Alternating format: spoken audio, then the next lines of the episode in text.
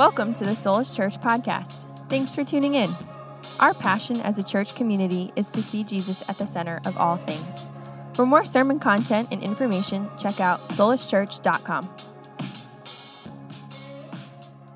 Ephesians chapter 6, verse 10 through 18. Finally, my brethren, be strong in the Lord and in the power of his might. Put on the whole armor of God that you may be able to stand against the wiles of the devil. For we do not wrestle against flesh and blood, but against principalities, against powers, against rulers of the darkness of this age, against spiritual hosts of wickedness in the heavenly places. Therefore, take up the whole armor of God, that you may be able to withstand in the evil day, and having done all, to stand.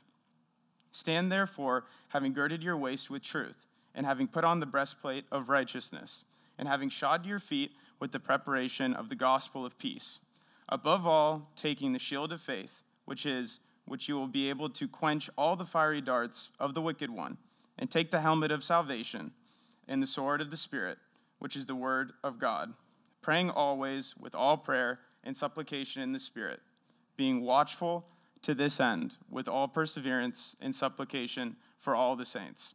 This is the word of the Lord. Thanks be to God. Let's pray.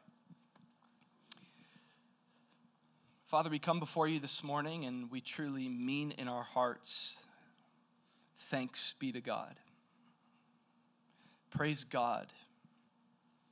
We praise you from whom all blessings flow. We just acknowledge that, God, that every good and every perfect gift is from above. And that in and through you, we have so many reasons, reasons that we forget, God, to be thankful. It's easy, God, in the culture we're in and the times we're in, we're, we're sort of spoiled materially. And we can be often more discontent about what isn't and what we don't have, rather than grateful for what we do and who we have. And so, God, we, um, we come to you this morning. We just want to pray. We just ask, we just unite together real quick here. We just say, God, would you make us to be more grateful people? Would you help us become a people that shine as a light in a dark world with gratitude and joy that comes from knowing you? So, God, we pray that you would increase that in our lives. And thank you for a holiday like this in our national calendar that reminds us to be grateful and thankful. And so, certainly, God, before us with your word open, we have the instruction of your wisdom and your counsel for us, and that's certainly a reason to be thankful. And we also want to just invite the power and presence of your Holy Spirit here today. The Holy Spirit, you would come and make what's uh, merely just a church service more than that because of your presence and your power.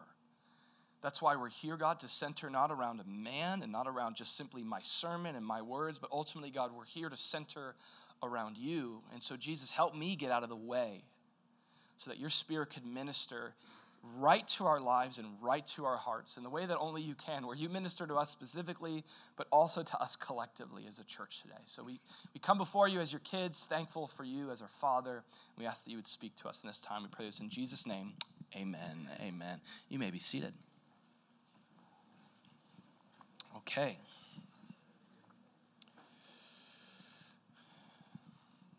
For the better part of this year, we have been trekking tracking through the book of Ephesians, this first century letter that the Apostle Paul penned as a pastor to a young church like ours, writing to this church with the heart to encourage them to remain faithful in Christ.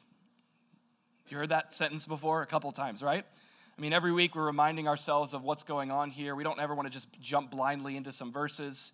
Uh, even though we're only studying one verse today, we, ha- we have to take some time a running start to get into it.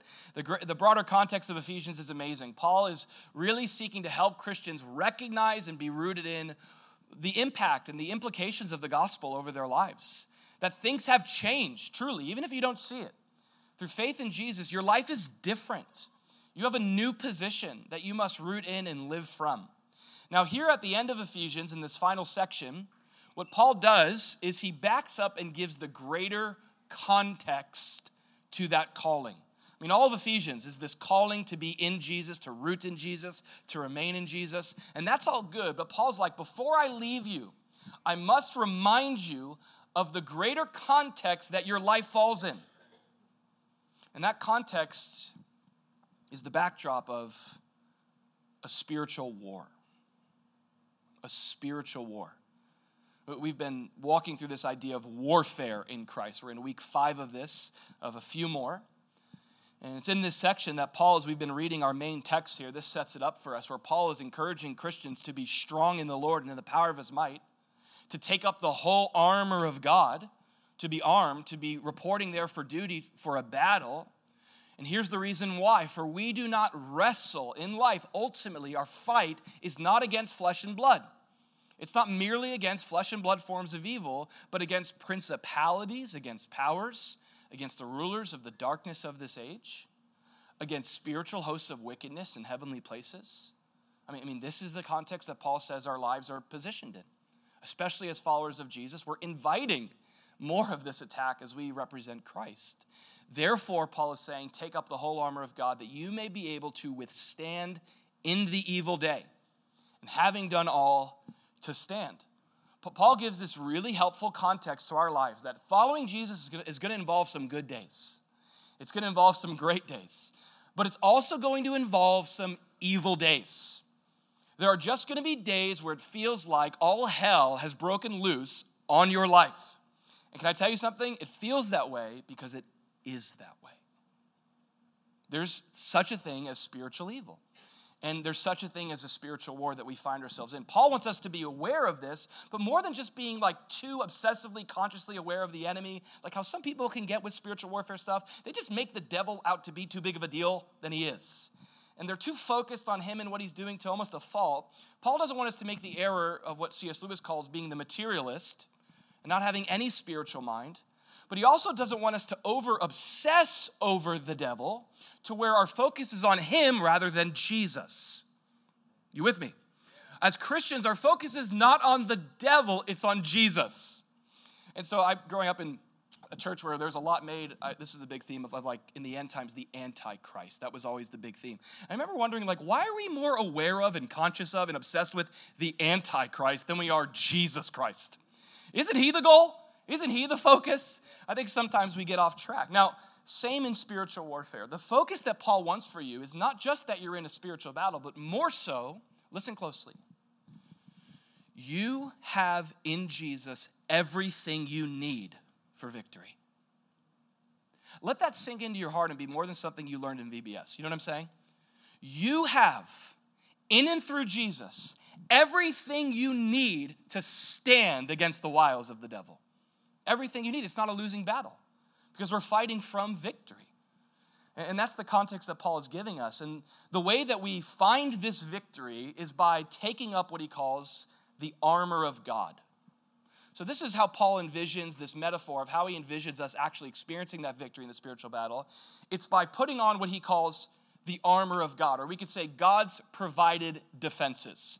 You know, to fight the, the, the spiritual battles we're in, we don't put on the armor of self. Amen? We don't put on the armor of our own strength and our own efforts and our own knowledge and our own ingenuity. It, it's not enough. The weapons of our warfare, Paul says, are not carnal, but they are mighty in God. So he, he uses this idea of the armor of God. It's employing what God has provided. And this is a metaphor. We've been saying it a couple different ways. I said it a little different uh, this time. Oh, no, it's the same way I've said it, actually. Um, but this is, is how we're thinking about this. The armor of God is a metaphor for how God has equipped us to identify and stand against the schemes of the devil. That's what, what Paul gives us. Really, the, the armor of God, it's this picture. You imagine Paul's in a, at this time in a Roman prison, and he is a different kind of house arrest. There's no like ankle thing or nothing like that. Like Paul is in a prison chained to a Roman guard, a couple of them. And as Paul is sitting there writing his letter out, he looks over and he gets some inspiration, right? He gets some sermon content by looking at the, at the soldier. And he's looking at the armor and he's going, you know what, this, this reminds me of how God has provided for our, our defense. And he starts going through, here in Ephesians 6, the different pieces of a Roman soldier's armor and how it's reflective and representative in a lot of ways of how God has provided for us. He starts there in verse 14, using this metaphor. And he says, Stand therefore, having girded your waist with truth. He starts with this belt, the Roman soldier's belt. It held everything together, right? just like truth in our lives holds everything together. The truth of the gospel. We're, we, we are, we're not held together by our feelings as Christians, thank God, because they are fleeting, aren't they? One day we feel good, one day we feel God, the next day we don't. No, we're held together by truth. We know the enemy often comes to us with lies. So we got to be armed with the provided defense of truth. Last week we talked about this breastplate of righteousness, both imparted and and imputed righteousness that God has given the Christian through the gospel to protect our hearts against the attacks of the enemy as well. So there's all these metaphors from the different these different symbols of the armor that describe how God has provided for our defense. And then here in verse 15, here's where we get today. We're talking about your shoes today. Paul says, having shod your feet with the preparation of the gospel of peace. This is our verse for today. As Paul is describing how God has provided for our defense in the spiritual battle, Paul's like, let's talk now about your gospel shoes. Some of you guys are like sneakerheads. You're like, yo, where do I get that? Did that just drop? Where do I get this, the gospel shoes? Okay. Now, we don't often use the phrase that, that Paul uses here, but this is what Paul is talking about when he says to shod your feet. That's not commonly what I tell my kids, by the way, who like, for some reason, never remember to put their shoes on. It's like, you ready to go? It's like, yeah, dad. It's like, you're barefoot. I'm glad you did, you dolled it up, you know, knee up, but uh, we need some shoes on. I don't usually say, guys, go shod your feet, please. We have to get out the door, okay? Maybe I should start saying that. Um, it's often used, the word shod is used, don't we shod, I'm not a horse, I'm not a equestrian in any stretch of the imagination, but you shod a horse, right? Any head nods for people that, horse people? I got one, that's enough, okay? You sh- I think you shot a horse, okay? The idea is that you fasten firmly. I, I want you to imagine someone who's about to get to work, they put some boots on, and they, you know, someone they like really tighten the laces. It's like today we play flag football. It's like you're not gonna be out there with some unshod feet, all right? I may play barefoot. We'll see. All right? That would be very ironic if I get hurt playing barefoot after talking about the importance of shoes. I'll be wearing shoes today. Now, Imagine tightening up, lacing up your Nikes for the basketball game, lacing up your boots for the hard work ahead. That's the idea here. To put on the shoes that God has provided. We'll talk more about the imagery. Notice this of the gospel of peace. The shoes of the gospel. What has God provided for you and I in Christ? Because that's what we're talking about here. We're talking about the victory you and I have in, through, in and through Jesus in the battle because of God's faithful provision for your defense. That's what we're talking about. What God has provided for your defense. He's provided truth for our defense. He's provided righteousness. He's done it for our defense. And now, this third part of the equipment listen to this. He's provided the gospel for your defense. God has provided for you the gospel of peace for your defense in spiritual battle. Now, the word gospel is not originally, historically, uniquely a Christian word. Uh, a gospel, we'll say a gospel, was any form of announcement that brought with it good news and glad tidings. Uh, it was often uh, the, the job of a herald, or what we would call an evangelist, of a kingdom who would run ahead on his feet, the beautiful feet of a messenger, would come into a town to announce the enthroning of a new king. And whether or not it was good news to you, I mean, we live in a, a time where, based on who's in office, it's either good or bad news to, to you. And uh, this was, has been the same throughout history as we have different figureheads and leaders. And regardless of how you felt about it, though, when a new king was in power, the herald was announcing good news. He wasn't going out saying, hey guys, bad news, my boss is, in, is on the throne. Okay, sometimes we might have felt that way. But uh, that, that's not what would happen. He would announce the good news that the king has come. This is actually what Jesus came preaching. In the Gospel of Mark, when Jesus began his public ministry, the Bible says that he went everywhere preaching, now notice this, the gospel of the kingdom of God. So Jesus comes on the scene as the king, announcing the arrival of the king and the enthronement of the kingdom and himself as the king of that throne. And that is, here's the key word for good for, for gospel that's good news. It's good news. The gospel is good news. Now, notice the phrase that Paul uses. He doesn't just say a gospel. I love this defined idea of the gospel. There are many gospels, there's many forms of good news out there, but there is only one gospel of peace. There's only one gospel of the kingdom. It's the gospel. Now, what is this good news? This is an interesting idea to think about. This kind of, what, the Bible teaches is really the, the announcement of this good news is kind of central to the theme of the Bible. So, so Paul's saying God's provided this for our peace and, and for our, our spiritual battle. Uh, Paul talks about this more in 1 Corinthians 15. In 1 Corinthians 15, verses 1 through 4, you have what is the most descriptive explanation of the gospel. Most of Paul's letters to the church, by the way, were helping them get clear the gospel. Most, most issues in churches are gospel issues. That's what you see in, in that's what you see in modern time, and that's what you see in, in the New Testament. Most of the letters were about getting people back to the true gospel. The church at Corinth had been corrupted in their thinking towards a false gospel. This false gospel that said the resurrection of the dead is impossible. That's what makes it a miracle, by the way. But that it, it can't ever, and God would never make it happen.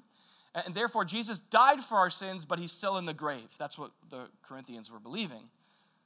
Which, by the way, is not good news. Like, that's sad news. Another failed effort to save humanity.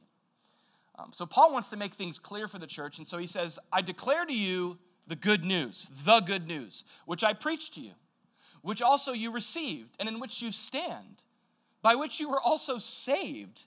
Paul would say in Romans, I'm not ashamed of the gospel. It's the power of God for salvation, for everyone. It's the hope of our salvation.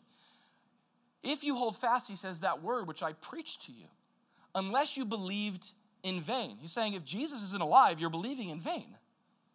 That's what he goes on to explain there.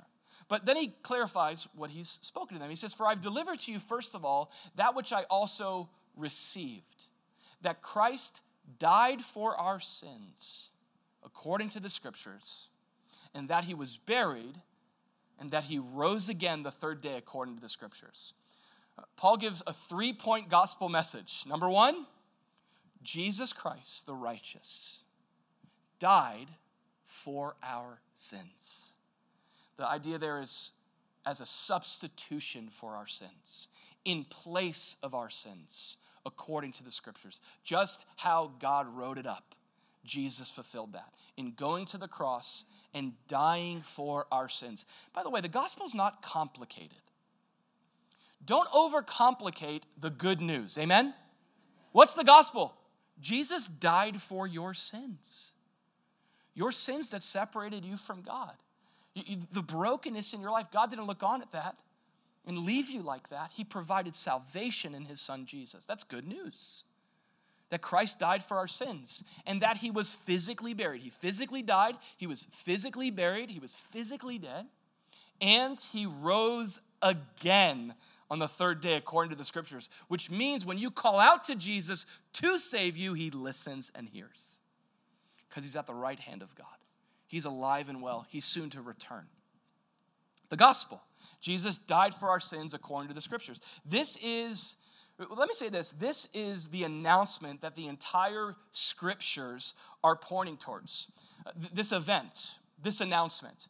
What I love about this is, is you see in almost every passage the gospel is, is being either foreshadowed or there's substance to it. I like how Dave Harvey said this. I got this from Matt Chandler's book, The Explicit Gospel.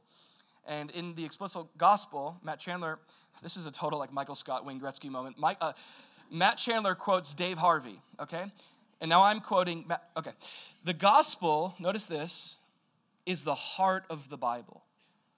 Everything in Scripture is either preparation for the gospel, presentation of the gospel, or participation in the gospel. That's why Jesus said to the Pharisees, You're reading the Bible and you're growing in knowledge, but you're always learning, not able to come to the knowledge of the truth. Because you're missing the point of the Bible. Jesus said, It's all ultimately about me, it's a portrait of Jesus. Every book, every chapter, every verse is either preparation for, presentation of, or participation in the gospel. This is what Paul is saying that Jesus died for our sins according to the scriptures. Now, uh, as we go back to this section here where Paul is describing the gospel, I want you to notice Paul is saying this the central message of the Bible, the central message of heaven to your life today, the central message of Jesus, the central message of the Christian faith is an announcement of a historical event. An announcement. It's good news. It's a good announcement. It's not a bad announcement. It's not like, oh, did you hear the announcement? It's not like that. It's, as we learn at Christmas, it's good news of great joy for all people. And focus on this. This announcement that Paul makes is not merely theological or theoretical or, or contemplative. The good news of the gospel is something that really happened in history.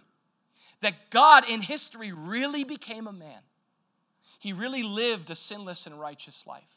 That God in history really went to a sinner's cross.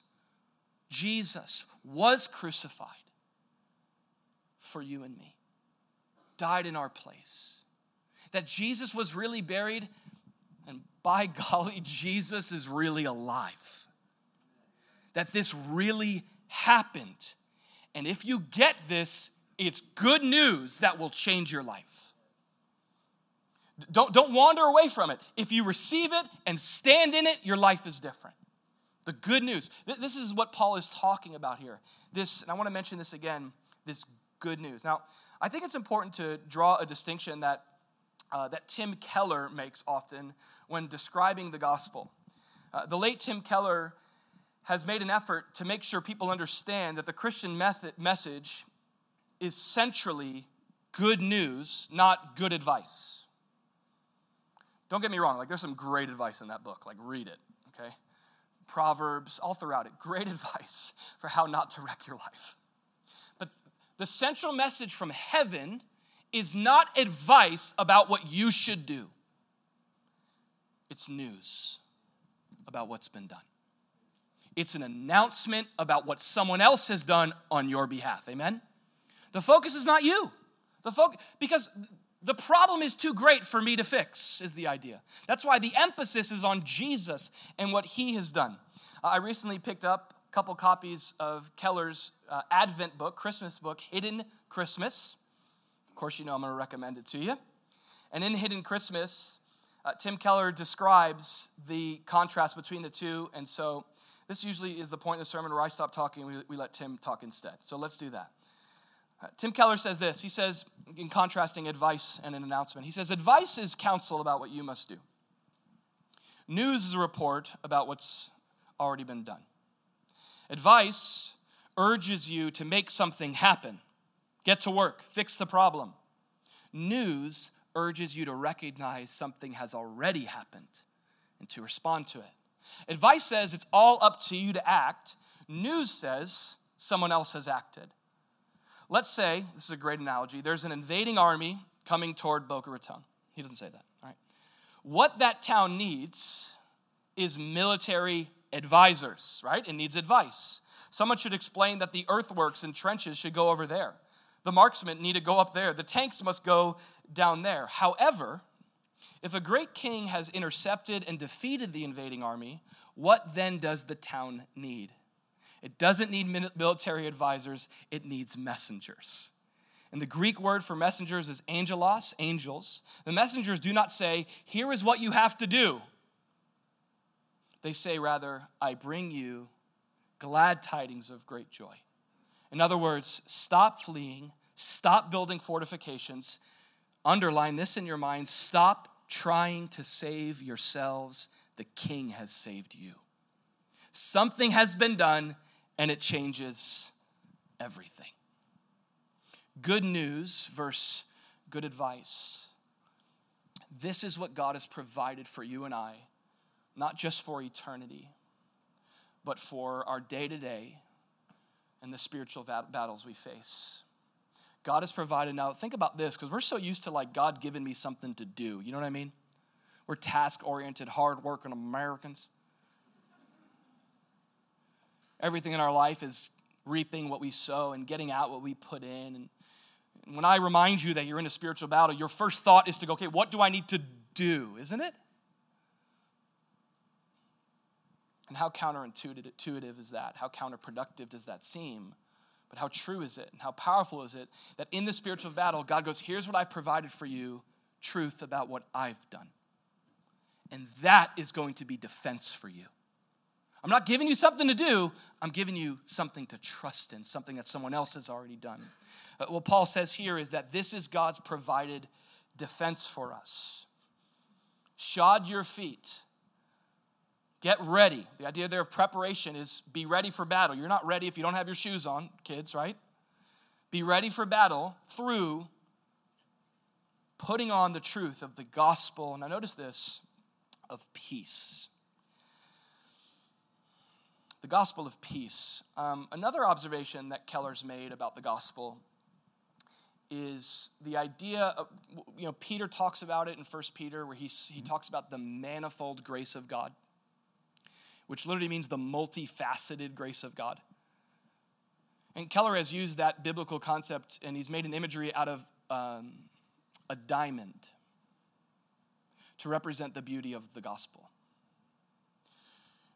You, you haven't yet seen the full picture of the gospel.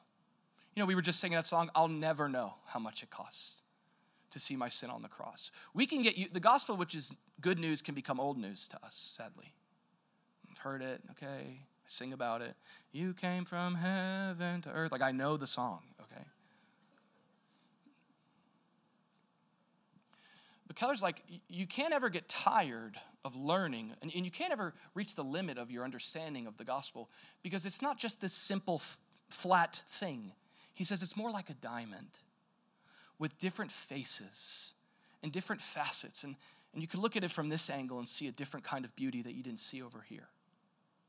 That's why J.D. Greear, in his book, The Gospel, he says, This is so good. He says, The gospel isn't the diving board that we jump off of into the pool of Christianity. Like, I'm Christian now. I, you know, the gospel was about 10 years ago, I needed the gospel. But now I'm just here in the pool of Christianity swimming along in what? Your own effort? You haven't sinned at all in the pool of Christianity, you know? This is why J.D. Greear says the gospel is not the diving board. He says the gospel is the pool that we swim in. It's what we jump into. It's what we explore. It's what we it's what most deeply is going to shape our love for God and our love for others. As we not just reduce it to one simple look that we've had, but we, we look at all of its different faces and its different uh, aspects of beauty. We could spend an eternity exploring the impact of what Christ has done for us. And we even see this in the ministry of Paul. I love here, Paul calls the gospel the gospel of peace. You see what I'm saying here? It's one of the many ways you could see the gospel. If you look at Paul's letters, and even if you look at the New Testament, you have Mark, it's the gospel of the kingdom. And then you turn it a little bit in Acts, it's the gospel of salvation. In Romans, it's the gospel of grace. In Galatians, it's the gospel of freedom. In John, it's the gospel of love, for God so loved the world. In Philippians, it's the gospel of joy. In First Thessalonians, it's the gospel of hope. And here in Ephesians, this has been one of Paul's main themes it's the gospel of peace. This angle of the diamond that, that Paul is looking at here, we saw it in chapter 2 when Paul talked about the differences that used to divide us and how God, through Christ, has made peace for all humanity, Jew and Gentile, whatever your background, religious, irreligious, whatever your ethnicity, whatever your whatever, the gospel has made peace for us to be brothers and sisters. Uh, but here in, in chapter 6, verse 15, as Paul is talking about how God's provided this gospel for us, he calls it a gospel of peace.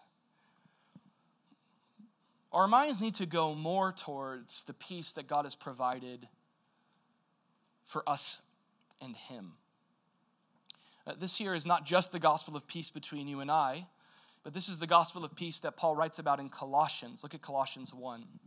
This is what I believe Paul is referring to here in Ephesians 6. He, ex- he expounds on this in Colossians 1, where Paul shares the gospel of peace here. And he, he says it this way He says, For it pleased the Father that in him, in Jesus, all the fullness of God should dwell. All the fullness is the context there.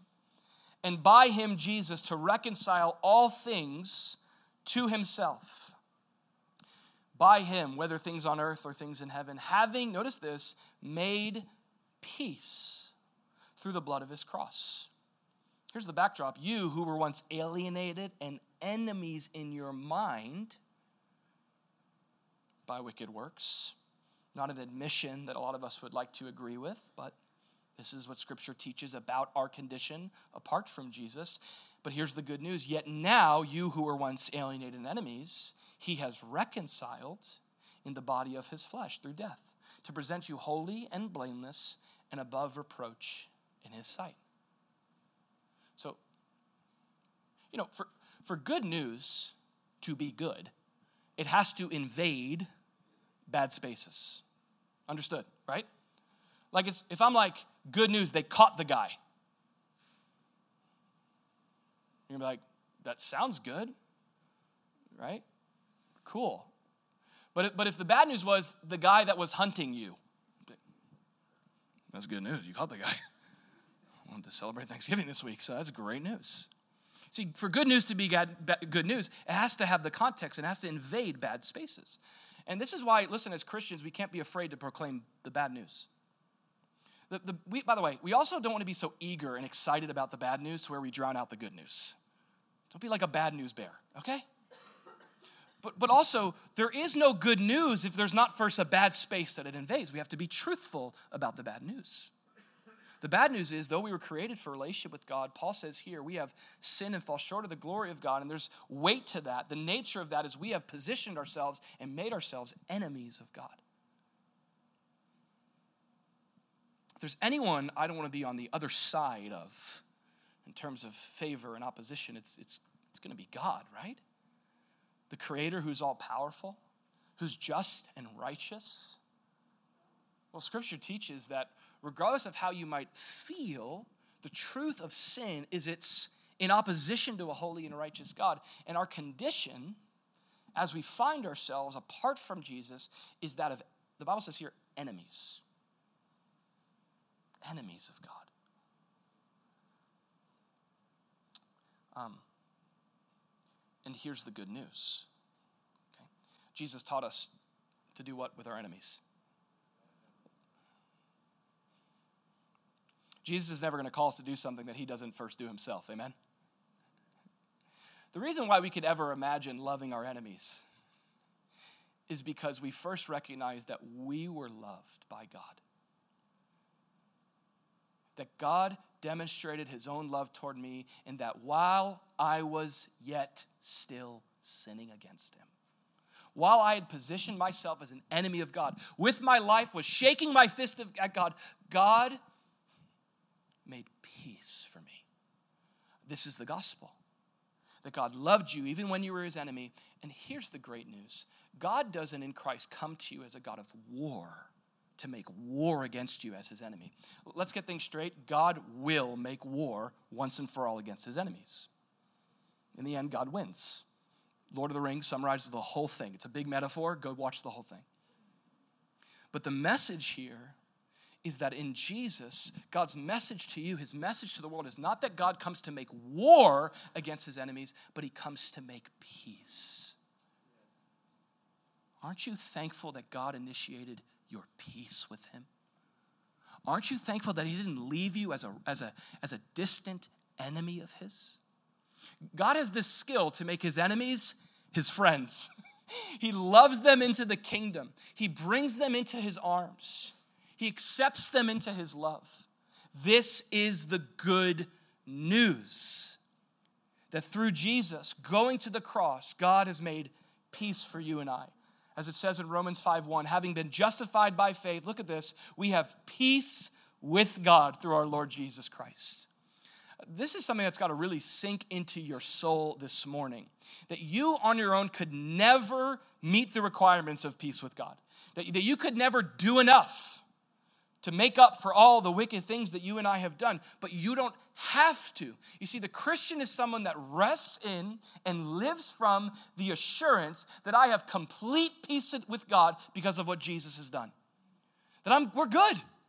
We are good. From now into eternity, I'm good with God because of Jesus.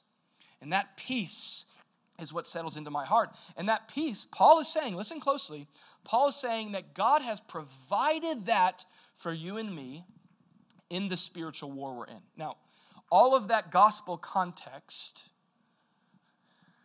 comes to a, a more practical head here as Paul says, that message, notice this, it, it's been provided for you, that news for you in Christ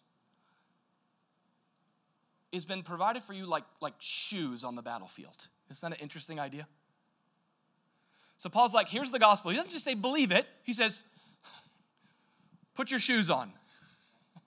Shod your feet. Get ready for battle. You're not ready for the battle if you don't have your shoes on. Okay? When I was in middle school, you guys want to hear a story about me in middle school? Okay. I'm sorry, you're about to. Now, we all, we're going to get through this together, but you know, shoes, you know, there's so many different kinds of shoes. Don't be too self conscious right now, okay? But I mean, I got my loafers on. I'm not embarrassed, okay? Nordstrom Rack, great discounts. Now, in high school, in middle school especially, um, you know, I was born in the 1900s. So in the late 1900s, on my way into middle school, right before this, this uh, end of the world called Y2K thing happened, at that time, and I think like today, you, you, like there's a lot of identity today in your shoes. You know, there's preachers in their sneakers. You know what I'm saying? Like, there's a lot that's wrapped up in what's on your feet. And but when I was a kid, your shoes were like your name tag. I was a skateboarder, you know. And so you would never dare see me in athletic shoes. It's like, what are you? You're betraying your community, okay? Wearing those Nike Shox. Those were cool at one point. Now, I had, I remember my first pair of skate shoes. They were DCs. They were from a skate shop that closed in West Boca. Um, and they were white and they had like a yellow stain on them. That's the only way that my mom got them for me. They're really cheap. She's like, You can have these stained white DCs. And I'd rather wear those stained white DCs than any cool Nike out there. It's before Nike, you know, took over the skate shoe market. That's another topic. But now there's a problem though. Like one issue I had, my kids, it might be genetic, is my kids are never ready to leave the house for school. Ever. They've never been ready. It doesn't matter what time we put them to bed, what time we wake them up. They're just like, we're not, we're gonna purposely not be ready every day. It seems like their plan. And um, it runs in the family. That was always my issue. My mom, basically, before iPhones and stuff, like you, my mom would just be blaring the horn. And it's like, if you're not in the car after like the sixth loud beep, the neighbors all hate us, but if you're not in the car, I'm gone and you're home. And I remember specifically one morning, I, fi- I made it out. It was like the fourth beep, so I was doing good. And as we're pulling into the parking lot, I looked down and I, I realized I didn't have any shoes. Now, you need shoes to go to school. Now, I might have even realized on the way there and was thinking the whole time, like, what am I gonna do? How, I can't tell her. Do I just like barefoot it and see if I get kicked out? So I think pulling in, I was I did something like, oh man, socks only. I had socks on. So my mom, she was creative. As a consequence, she drove me to Kmart. And she got me light up sneakers.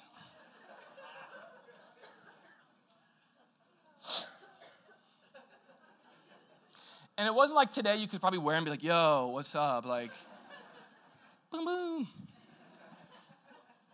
She made me wear them for the whole week. Now, I was a sinner, and so I smuggled shoes into my locker and would change them out every day, but that was only on, until the second day. The first day, I had to show up with these light up sneakers and just, just shine my way through the hallway. And I need therapy. Now,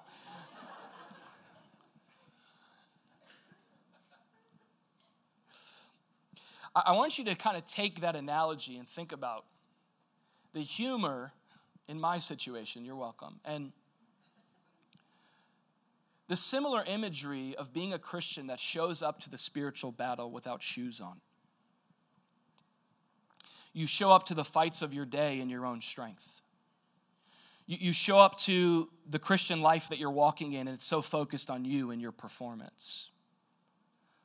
Imagine going into literal battle without shoes on. Paul is saying that's the idea of somehow thinking you can fight the spiritual fight without the gospel. The gospel is your footwear. Now, the, the shoes that Paul had in mind were these babies right here. Some of you guys are like, I have a pair of those. That's cool. It's all good. I'm going to move on from that. Now, listen. These were first century Roman sandals, the word that Paul uses is sandals, and this is a modern version of it. You'll see a couple of details really thick leather on the shoes. There were hobnails on the bottom of, on, on the soles of the shoe. Um, and many people think it was Alexander the Great that actually popularized this. He, he, was, he had this ability to really march over far distances and really conquer kingdoms through his ability to trek fast. Like his speed was kind of the key to war for him. And many th- people think he was the originator of these first century cleats, is what these are. This is what Paul has in mind when he talks about the need for you and I. Let's take the metaphor home now as we close. As Paul thinks about you and I being equipped with the gospel, he has the imagery of Roman shoes. Paul saying God has provided for you good news in the fight like shoes of a Roman soldier. These are the three things, jot these down. These are the three things that the gospel provides for our own spiritual battles. Like these Roman shoes, the gospel provides stability, agility, and mobility. These shoes provided all three of these things stability. Uh, most first century combat was hand to hand. And in order to fight properly, I needed some good footing. I needed these cleats to make sure that I was stable in the fight. So it provides stability for standing uh, those same shoes would provide a sense of agility for avoiding when you would trek through a treacherous terrain. Uh, one of the, the main tactics, and this is um, spoken to some, somebody recently about this in even modern warfare, places around the world, where there would be intentional sharp pieces of glass left on the floor with bacteria and all sorts of other uh, um, disease causing uh, things. And, and one, one of the ways that an enemy would, would slow down a marching army is by just leaving glass all over the force, all over the floor. And so if you're barefoot, you, you don't stand a chance. I mean, you guys know it's like, like when you stub your toe, do you know what I mean? Like just a bad toe will disable you for the week. You know what I mean? So if you don't have, if your feet aren't in good shape, you, you need protective gear. You need shoes for agility to be able to avoid. And lastly, the shoes were for mobility. They gave an individual a soldier the ability to advance forward. And do you see all of the images here for our Christian life? How, first, as Christians in the battle, the gospel has been provided for your stability, for your standing. This is huge. Like a pair of Roman, Roman sandals, the gospel is the basis of your stability in relationship with God and not your performance.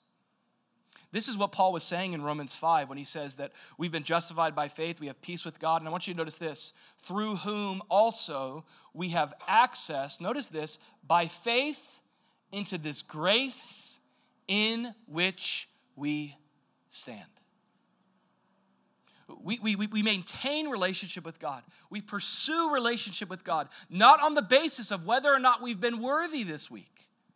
That's not the good news the basis of our stability. And let me say, one of the primary things that the enemy will come attacking in your life is the truth of God's acceptance of you, especially when you've sinned. And he will draw your attention to a slippery slope called works. And listen, if your standing is based on your performance, you don't have good shoes on because you slip and fall, don't you? you fall short all the time. You, you don't do the things you're supposed to do. God, I haven't been seeking you. And you do the things that you shouldn't. That's a faulty foundation. Those are like light up sneakers. Don't wear those. Those are, that's not the proper footwear. thanks be to God that our standing in Him is in grace. We stand in grace.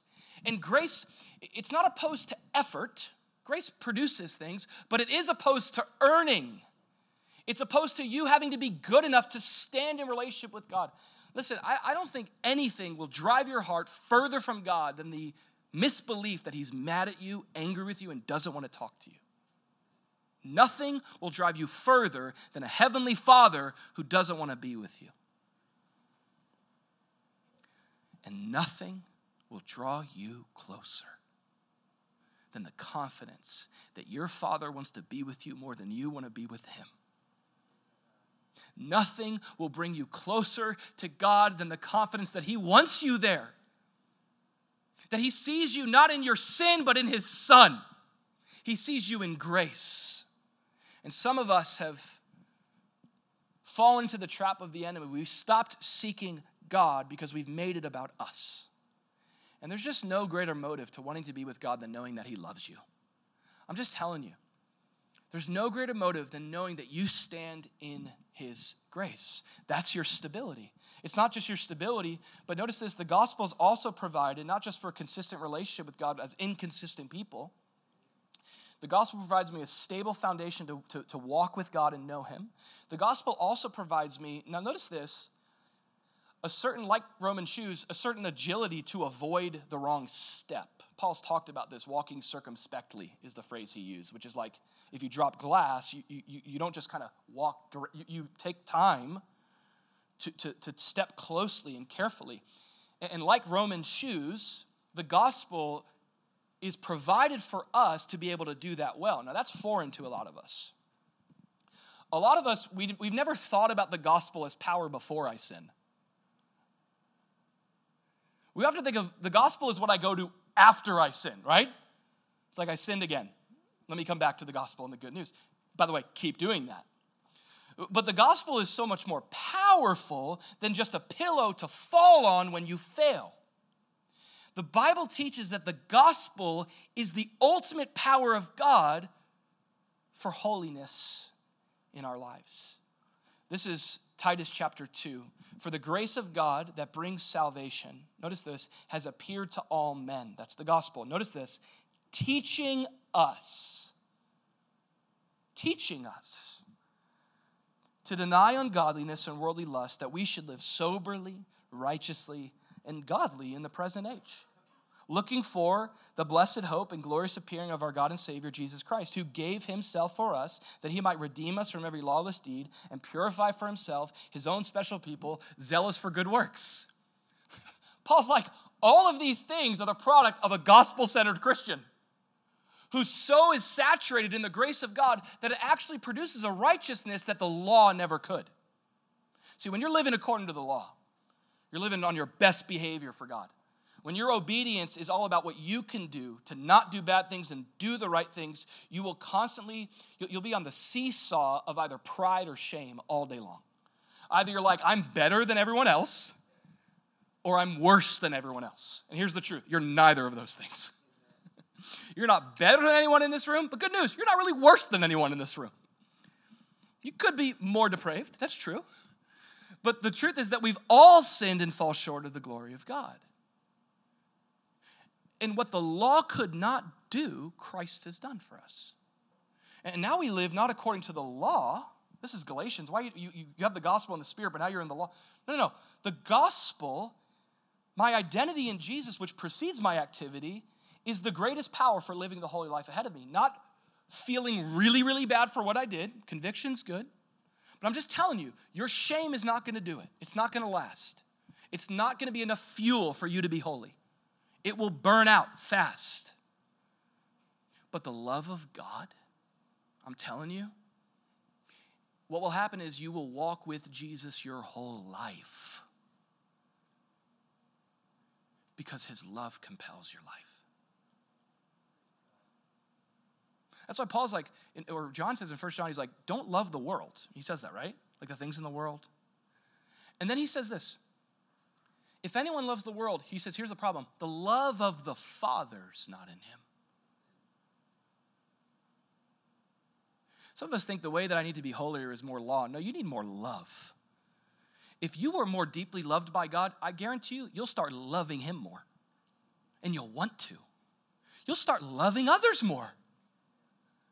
There's no motivator for the love of God and the love of man like the love of God, like the gospel. God provides the gospel not just for our stability, God provides the gospel for our agility. Last one, God provides the gospel for our mobility. This is another reminder here. This is, by the way, again, these are this is our weaponry in the spiritual fight. The enemy wants to attack your relationship with God. He wants to attack your standing with Him based on your performance. And we overcome Him by the blood of the Lamb. We go, well, good thing I was never in this because of me in the first place. I'm standing here not because I deserve to stand here. I'm standing here because it is finished. And that's true. And then the gospel comes and or the enemy comes and he wants to attack your life of holiness and character. He wants to draw you into law keeping legalism with your legal list. Or he wants to draw you into a life of, of antinomianism or licentiousness, allowing grace to excuse your sin. And there's another way for that. The gospel provides true power, not just for forgiveness, but for power over sin in the first place. And then there's this, of course, Paul has in mind, especially as he calls it the gospel of peace. He's got to be thinking about Isaiah who talks about the beautiful feet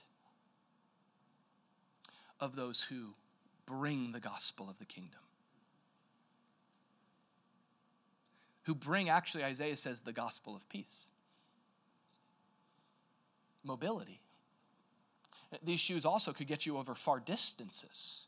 The, the picture there is, of course, advancing the kingdom of God through the gospel as a Christian. Um, here's another way to think about this God's given you marching shoes in the gospel. We, we have, listen, your life isn't worth nothing. We have work to do, we have places to go, we have marching orders. Paul says in Ephesians 2:10, "For we are his workmanship, created in Christ Jesus for good works, which God's prepared beforehand that we should walk in them."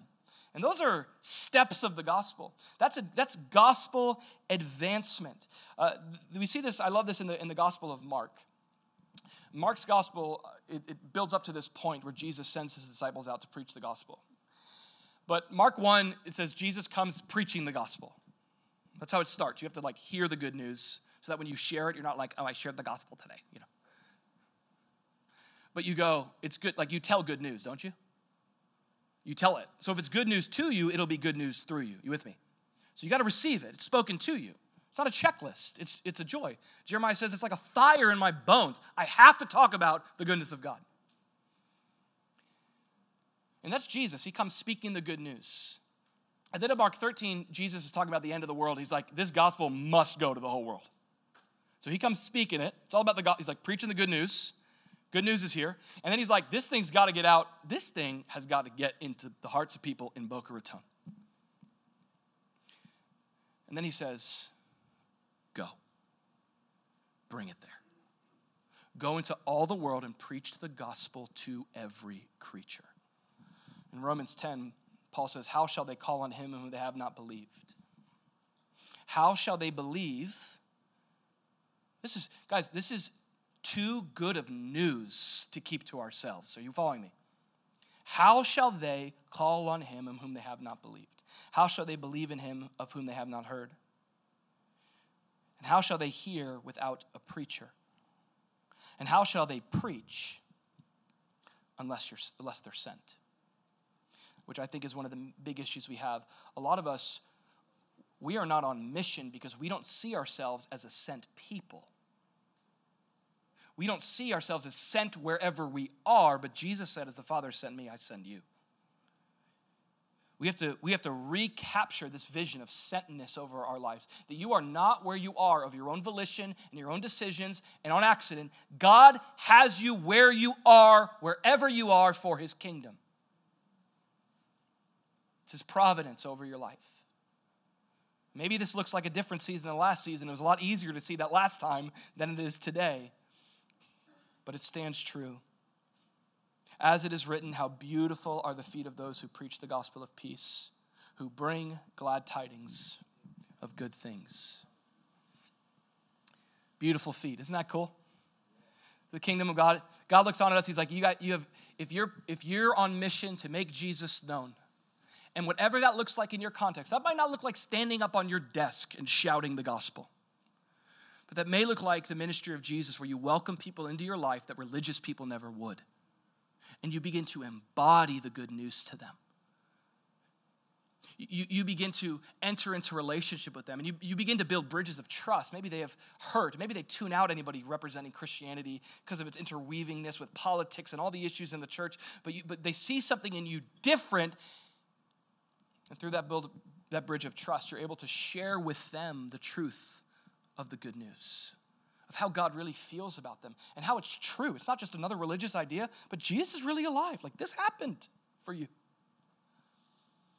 If that's you, you have beautiful feet.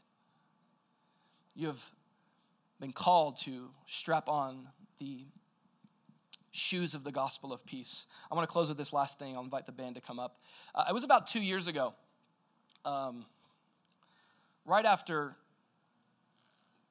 this thing called COVID, which was actually, holy cow, four years ago. I just said two years. That's how hard the past four years have been, huh? Did you know that? Four years ago? That was, okay. I had a, I had a toddler when that all happened. Now, it was right after COVID, so maybe three and a half years ago. And it was a hard time um, for me. I don't mean to preach myself here, I'm not trying to do that, but it was a hard time for all of us especially like I don't recommend like planting a church into COVID. Just don't if it's like if you're thinking about church planting, just don't do it into a pandemic. Now, there was a service we had just started meeting again. We were studying the minor prophets, and I don't know her name. I don't know where she came from. I don't know where she went. I don't know who she is. Probably an angel. But of course, she was a sweet old lady. She came into our gathering. She came up to me after the service and she spoke life and identity and calling over me. She put like courage in my spiritual spine to keep going. It was very meaningful. And she handed me this piece of paper, which actually it, I pinned it next to my desk from anonymous sweet angel lady. And she said, Andrew, every day, she says, I love this. Get your eyes off of your life, off of your circumstances, and begin to start your day. She said this I want you to start praying every day for your Bob. Go, well, I got some Bobs in my life. No. She's like, say, God, give me a burden today. Pray every day and say, God, give me your heart for my day. Don't let me default to my heart for my day, which is usually self centered. Give me a burden for the people around me. God, give me opportunities today, believing that I'm sent with something to give. Give me opportunities, however I can, to make you known. And God, give me a boldness to keep talking about you everywhere I go, to not be shy about who you are and what you've done, because the news is too good to hold back.